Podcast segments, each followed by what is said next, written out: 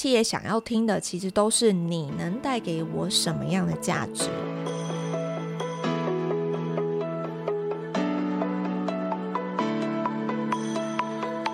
Hello，大家好，欢迎回来我的节目。今天呢，这一集的节目呢，想要跟你们聊一个很现实的主题，叫做工作五年以上，你们是不是还保有竞争力？这个竞争力，我指的就是职场的竞争力。其实我另外一个想要讲的重点是叫做危机意识，因为我发现，在这一个就是这个分水岭，就是工作五年，超过五年以上，大概四到五年，大部分的人其实会慢慢的，嗯，变成一个温水煮青蛙。他们其实会有点安逸于现在自己的状态，或者是我现在的这个职位，然后相对的，其实你就少了一点危机意识。那么少了一点危机意识，会发生什么很可怕的事情呢？我今天这一集就要来跟大家讲。这个我们我会界定五年，其实是因为五年的这个工作情况，其实大概你可能会换了大概一到两份工作。那么又以现在的这个状况，其实换工作的这个频率又会更频繁了。所以你可能已经有三到四份的工作，可是呢，如果你这三到四份的工作，你永远都是在做相同的类型的职务，比如说我是在做 marketing，那么你的这个只是嗯、可能是从呃电商换到品牌，再从品牌再换到电商，对于你来说，其实这都是叫做平行的这个转移，你并没有这个提升你的职位，也就是说，如果你今天没有往上。提升作为管理职的话，这个可能就会有一点小危险喽。所以啊、今天这一集就想要来跟大家聊一下，我们要怎么样？如果说已经这个拥有五年的年资，我们要怎么样再为我的下一个五年做一个更好的职涯的准备？那么第一个我想问大家的问题就是：如果你们已经超过五年的年资，你们现在是已经是一个管理职了吗？这个问题非常重要。因为当我今天身为这个单位的主管，我在这个筛选履历的时候，如果他今天出社会已经是已经不是两到三年，他已经是五到六年的状况，我一定会去看他过往的职涯的历练是怎么样。他如果说是从一个可能是一个行销专员、一个专案计划，再往上走变成一个呃小主管的一个一个职务，那么他我就会再往下去细看，会想要了解他。负责过哪一些专案？那这一些专案里面是不是有所谓的呃这个成果能够量化出来的成果？这个我之后也会准备一集，就是讲这个写履历的这个履历的一些小技巧，会分享给大家。因为履历这个东西，就是 resume 这个东西，其实真的很重要。它就是一个包装纸，在我们还没有办法踏入这间公司。能够跟这个 HR 或者是这个单位主管有一个面对面的互动之前，我要怎么样用一个白纸、一张纸的内容来表达出我这个人？所以很多人其实，在写履历的时候，其实都会非常的痛苦，因为他不知道怎么包装自己。这个包装其实也相对的，我们像我们做 sales，我们就会知道我要怎么包装我的产品。那履历一样的道理嘛，我们要怎么样包装我这个人？我要怎么凸显出我这个人的价值，跟我可以带给公司什么样的贡献？这个其实就是我今天要写这个 resume，要写履历蛮大的一个重点。OK，那我们再讲回来，就是我为什么会问说，哎，你们这个工作超过五年，你你已经是管理职了吗？因为这个很重要的是，如果说你在前五年你没有这个累积自己的，不管是呃职职涯的技能也好，你的能力也好，你的贡献也好，如果你还没有办法晋升为管理职，这个时候我就会身为这个单位的主管，我就会想要去了解，那你过往的历练有什么东西是可以贡献给我，给现在这家企业的？因为大家一定都听过，就是老板这开公司不是吃素的嘛。大家出来开公司都是要赚钱，都是要做生意，都是要有盈利。那么我们今天请员工，其实就是所谓的劳力杠杆。我今天付出这个报酬，我付给你薪水，那你就是要卖出你的时间跟你过去的知识，来贡献在现在这家公司，跟为公司带来更大的价值。所以换句话说，如果你过往在五年内你都没有办法为你自己累积出一定的职涯的成果，而展现出你对未来的职涯的目标以及期待的话，那身为这家企业，他当然就会觉得说，诶，我考量的点可能有两个。第一个，你今天已经年资五年了，所以你对于你自己的薪资其实是有一定的期待的。也就是说，当你今天的这个五年的这个薪资，你肯定是会比这个新鲜人的起薪跟期待的这个薪资肯定是要高的嘛。那么，如果说你在这过去五年对我来说，对公司来说，并没有累积太大的这个贡献度，那么公司的考量点其实是非常非常现实的，他就会去想，那么。跟你这样子，你的期待薪资比起来，是不是我去录取一个这个社会新鲜人刚毕业啊，这个对未来充满着满满腹的热情，然后对未来充满着非常大的期待，然后再加上呢，薪资的这个水平又相对的比较低，对于企业来讲，其实老实说，有的时候用社会新鲜人确实会比较划算，但是这个也是另外一个企业要面对的课题。就是当他们如果说在一个公司里面，他的社会新鲜人的比例太高的时候，其实很多时候大家的那个经验值就是零。当大家都是白纸，大家的经验值都是零的时候，这时候我们在做专案的时候就会比较可怕，因为很容易出包，因为新鲜人嘛，总是没有经验。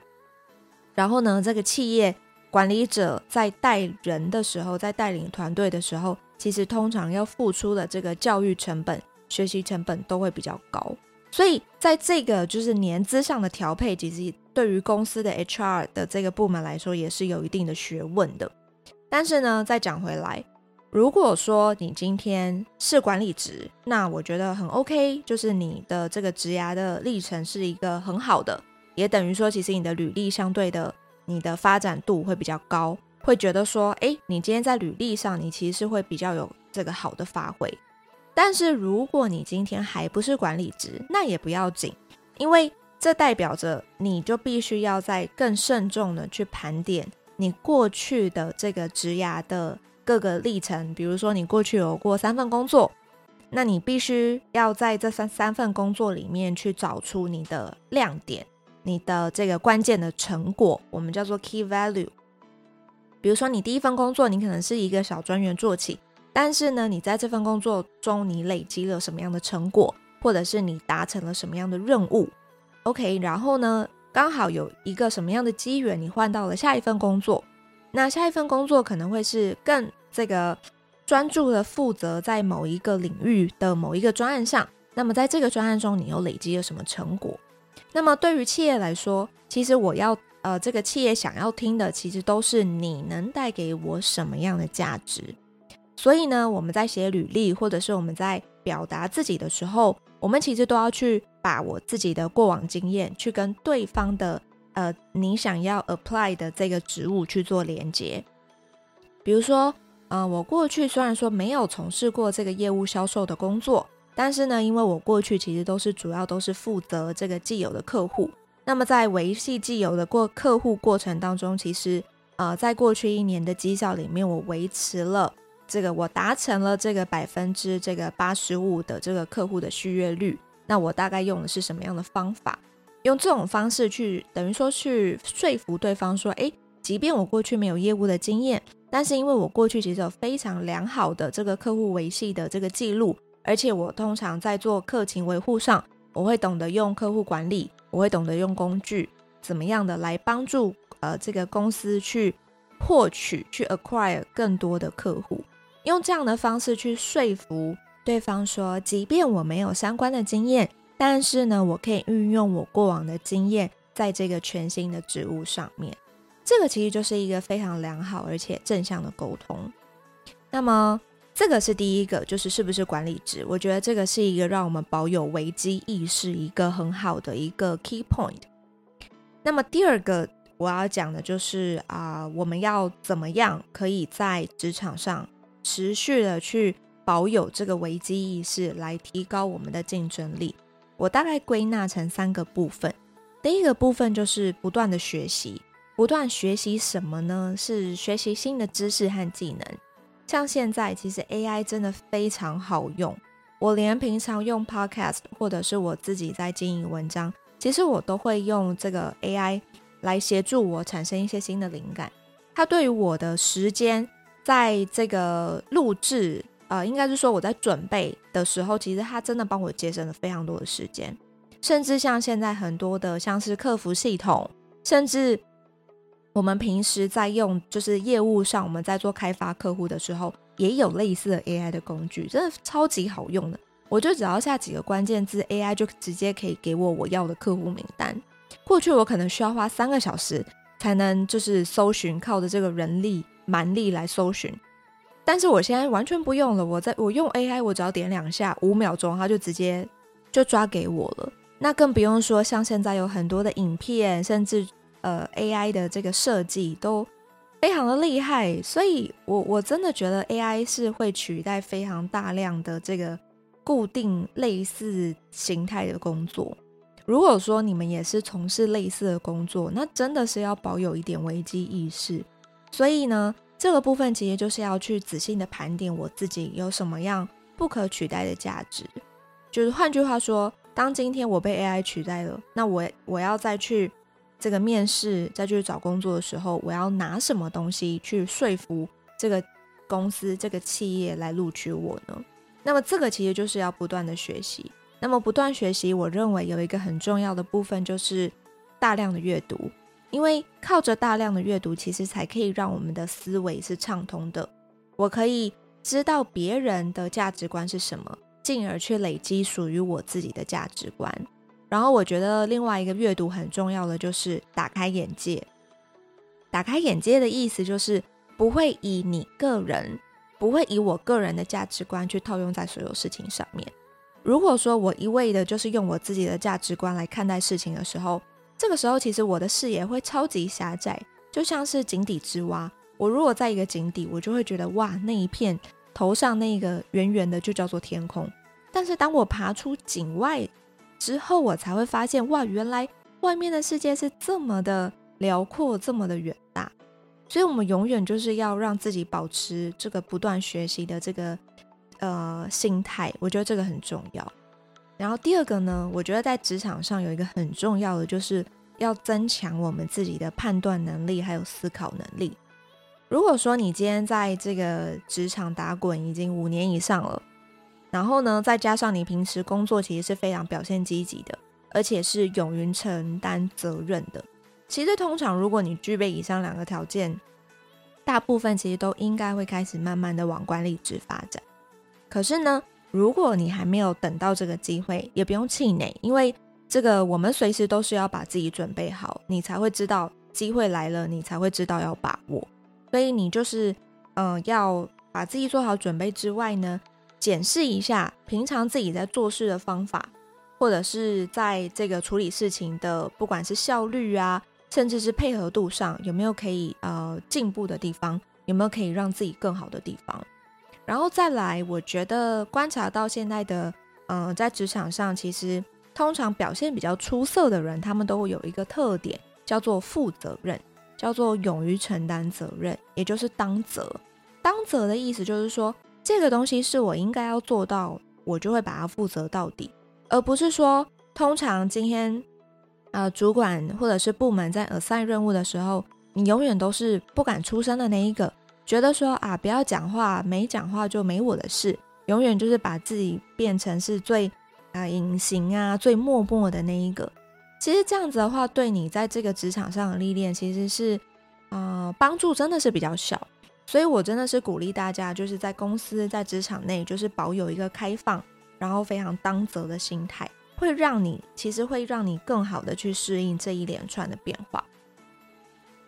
第三个呢，叫做善用你的观察力。在职场上呢，我大概把这个职场上其实真的好多种人哦，比如说有马屁精啊，然后也有那种埋头苦干型的，我大致上把它分成呃四种。第一个就是埋头苦干型的，然后呢，第二个是这个谄媚型的，第三个是爱抢功劳型，第四个是战将型。通常呢，像我以前就是埋头苦干型，我同事以前就是还就是调侃过我说我以我我就是阿信，就是跪在地板上擦地的那一种，就是埋头苦干型的人，通常就是事情做最多，可是就永远都是加班的那一个，可是，在老板眼中，他永远都是最没有贡献，然后最缺乏效率的这一种。这种人呢，就是呢，他有很高的工作力，可是呢，他却没有这个配合度，还有判断力。再来呢，谄媚型的人是什么？谄媚型的人就是超会看风向。我觉得你们公司一定都有这种人，就超会谄媚。然后呢，只要老板出现，他一定会跟前跟后，就直接跟在旁边，因为他要去判断这个风向，然后他有非常高超的这个配合度。就是老板说什么，他永远都是对。老板很棒，老板这个角色 OK，我们大家就是要跟着老板一起冲刺。可是呢，这种人呢，其实他们看表面上看起来是有很高度的这个配合度，但是实际上呢，其实他们是缺乏工作力的。所以也就是说，他们其实在啊、在做事情的时候，其实成果往往都不是最好。可是他们会谄媚，他们会看风向。OK，然后第三种人呢，就是爱抢功劳型。爱抢功劳型的人，这种人就是怎么样呢？他就是判断力很好，他知道老板喜欢什么，或者是说他知道这个公司的这个重点专案是什么。然后呢，他总是能够在最后最后一里路上呢，直接把整碗功劳直接端走，就哎谢喽，就直接端走这样。那这种人呢，他其实端了一次两次之后呢，第三次其实就没有人会跟他讲了，因为大家会发现说，因为我跟你讲，你会端走嘛。所以到最后，其实，在同事的之间的这个配合度，或者是说，我们我们在讲的，就是同事之间的这个考核，这个 credit，其实它一定会最低。所以，作为这种类型的人呢，他的职涯之路其实也真的走不长久。那么第四种类型呢，就叫做战将型。战将型是什么样的人格呢？就是呢，你有很高的工作力，然后呢，你也有很好的这个配合度。所以呢，这个公司会愿意把比较重要的这个专案请你负责。再来呢，就是你要有很高的这个判断力。判断力的意思就是说，什么话该讲，什么话不该讲，什么案子我今天执行到什么程度就好，或者是说，你今天你认为很重要的事情，跟公司认为很重要的事情，这两者是不是一致的？因为像早期跟大家讲个小故事。就是早期我就是在前一份工作，我真的就是埋头苦干型的，在公关业里面，真的每天就是工作十二个小时，最起码就是十二小时起跳。但是呢，我永远都是那个最就是加班最后走的。后来我就发现，为什么我明明这么努力了，可是我好像我的努力却得不到我想要的成果。所以我就开始脑袋打开，我就开始去观察，诶。经常会被老板称赞的人，他们是怎么样的表现？后来我明白了，第一个呢，就是他们懂得及时回报。今天努力固然很重要，可是你手上的案子执行的比例到底有多少？你今天完成到什么进度？他至少每个就是下班之前，他都会让他的小主管大概知道一下他现在手上的状况，跟他有没有遇到什么样的困难，而不是像我。就是闷着头，一定觉得说我一定要从一做到一百，等到我做到一百的时候，我再讲出来。可是往往等我讲，等我做到一百的时候，可能我的我的主管会觉得我的方向完全错误啊。所以这个就跟我的努力就没什么关系了嘛，就是跟我的努力是完全不成正比的。就是即便我很努力，但是我就是冲错方向，所以这个就会很可惜。可是呢，这个我觉得也是呃每一个就是社会新鲜人他。那我们在这个职场打滚，就是血淋淋上的一课啦。那每个人都会走这条路。那我也希望我透过这样子，我自己就是产出内容，然后跟大家的经验分享，希望能够帮助你们减少一些这些走错路的这些机会。当然，我也希望听了我的节目之后，能够带给你们一些捷径。OK，所以呢，我觉得我们都应该要成为这个往这个战将型的人去走，就是你一定要把你的头脑打开。然后你要用你的观察力去判断说，在这个公司里面，通常表现比较出色的人，他们是拥有什么样的技能？然后我们就是鼓励自己朝着那样的技能去发展、去突破。这个部分就是，其实也代表的是我们在这个企业里头的地位是什么。其实我们每个月领的这个薪资、这个报酬，其实就等同于在这间公司里头的价值，也等于我在这间公司的重要性、重要程度。所以，如果你们的这个心里还没有这个地位的这些答案的话，其实我真的很建议你们要花一点时间，好好的进行一些思考。所以，现在我们工作了五年，其实真的是一个蛮好的时机来开始培养还有发展这个危机意识。那么，我认为呢，这一切背后的目的，最重要的是你要能够知道你在这一份工作里头，你想要达到的目标是什么。比如说，我之前前一集啊、在第十四集我分享过，就是别输在这个只知道努力，就是许权嘛。他其实就是一个非常非常聪明的工作者，